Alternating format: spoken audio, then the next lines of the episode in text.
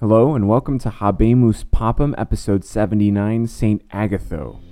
Dear brothers and sisters, annuncio vobis, Annuncio vobis, Annuncio vobis gaudium magnum. gaudium magnum. gaudium magnum. Habemus papam.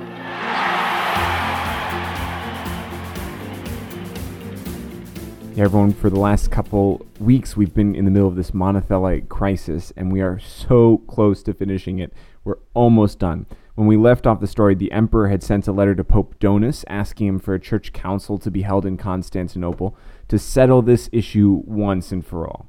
And the emperor, the emperor Constantine IV, he was pretty orthodox, and he had just defeated the caliph of the Umayyad Caliphate and had put a hold on the Arabic conquest of the Byzantine Empire. So a little bit of peace, little bit of stability. Now he has time to deal with this religious controversy that's been plaguing the Byzantine Empire.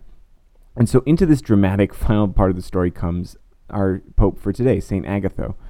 Agatho was originally from Sicily, from the city of Palermo, which means that he was probably more of a Greek origin and he spoke Greek originally rather than Latin. Sicily had more of a Greek side at this time than a Latin side. Butler's Lives, drawing from the Liber Pontificalis, describes him as a remarkable man for his charity and benevolence, a profound humility, and an engaging sweetness of temper. Now, it was said that he had been a Benedictine monk before becoming pope, and there's a legend, or, or rather a conjecture, which Horace Mann and some other uh, papal biographers relate to us, that some people associated St. Agatho with an Agatho mentioned in a letter of St. Gregory the Great. And in this letter, St. Gregory writes to the abbot of the monastery in Sicily to encourage him to let a man named Agatho into the monastery. He writes, Since then, Agatho, the bearer of these presents, desires to be converted in your love's monastery. We exhort you to receive him with all sweetness and love, and by assiduous exhortation kindle his longing for eternal life, and study to be diligently solicitous for his soul's salvation, to the end that while by your admonition he shall persist with devoted mind in the service of our God, it may both profit him to have left the world, and his conversion may be to increase of your own reward. Know, however, that he is to be received only if his wife should be wished to, the simile, to be similarly converted. For when the bodies of both have been made one by the tie of wedlock, it is unseemly that part should be converted and part remain in the world. So that's Gregory the Great. And if you remember, we talked about him a long time ago. So if this letter is actually about Pope Agatho, that would make him around 100 when he serves as Pope. In one of the letters, St. Agatho does complain about chronic illness, and he's going to live only a couple years after being Pope. So it might be that he's a very old man when he's elected. It seems to be the case. The tradition at this time seems to have been to elect older men uh, to the papacy. But it doesn't necessarily seem credible to posit him as 100 years old. So it could or could not be Agatho. Some scholars have thought so, but, but who really knows right now? Anyway, this Agatho, Pope Agatho, was elected pope in June of 678, and waiting on his desk was that letter from the Byzantine emperor to Pope Donus asking for a council. And in the letter, he specifically asked that the Pope send learned representatives from the Holy See, along with several additional bishops and representatives to the various monasteries of Italy, to this council. Agatho, when he received the letter, said, Let's do it. That sounds great. He asked for a synod of bishops to be held all throughout the Western Church to help articulate clearly what the Orthodox faith of the Church was. And then, once they were armed with these results, the representatives would be sent off to Constantinople. Now, there were synods held in England, in Milan, in Rome, and in other places in the Western Church.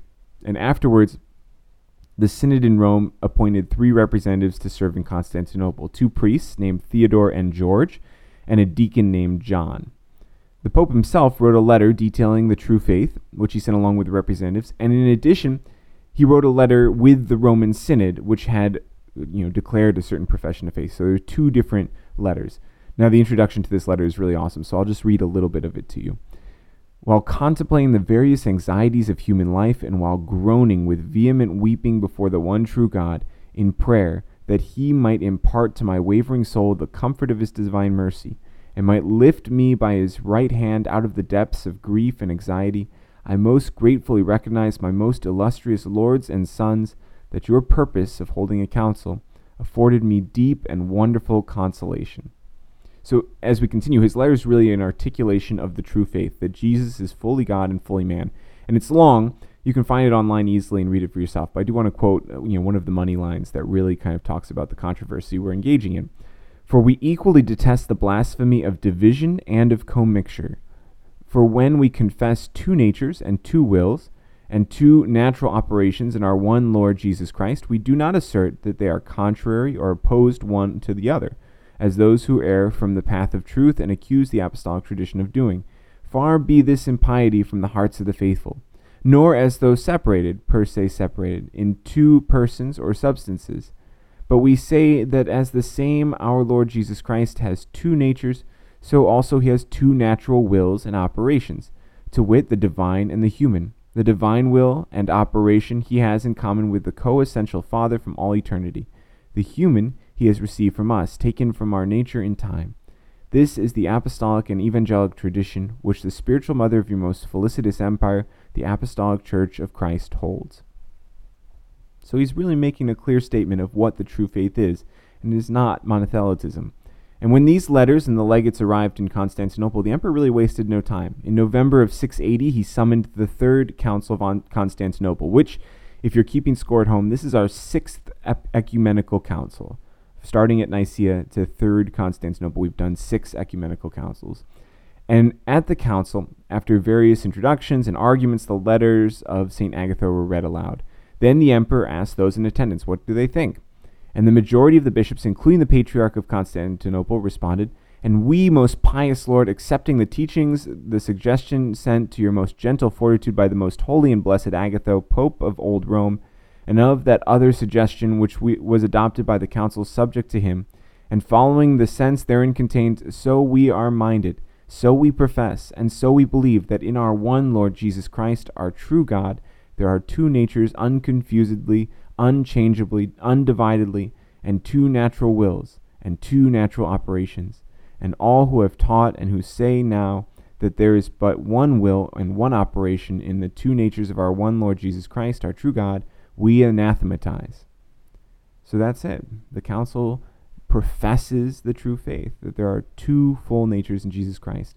Now, there was one holdout. That was the patriarch of Antioch, Macarius, who responded, I do not say that there are two wills or two operations in the dispensation of the incarnation of our Lord Jesus Christ, but one will and one theandric operation. But he was the only holdout. Everyone else agreed. And so in the Acts of the Council, it concludes with this long train of anathemas and praises. And praise for the Orthodox and anathema for the heretics. And we see this a lot in church councils documents. It's, it's kind of fun to read. You imagine them just like crying out spontaneously in the council chambers. I'll skip a lot of them, but I just want to read a couple that you might have recognized from past episodes.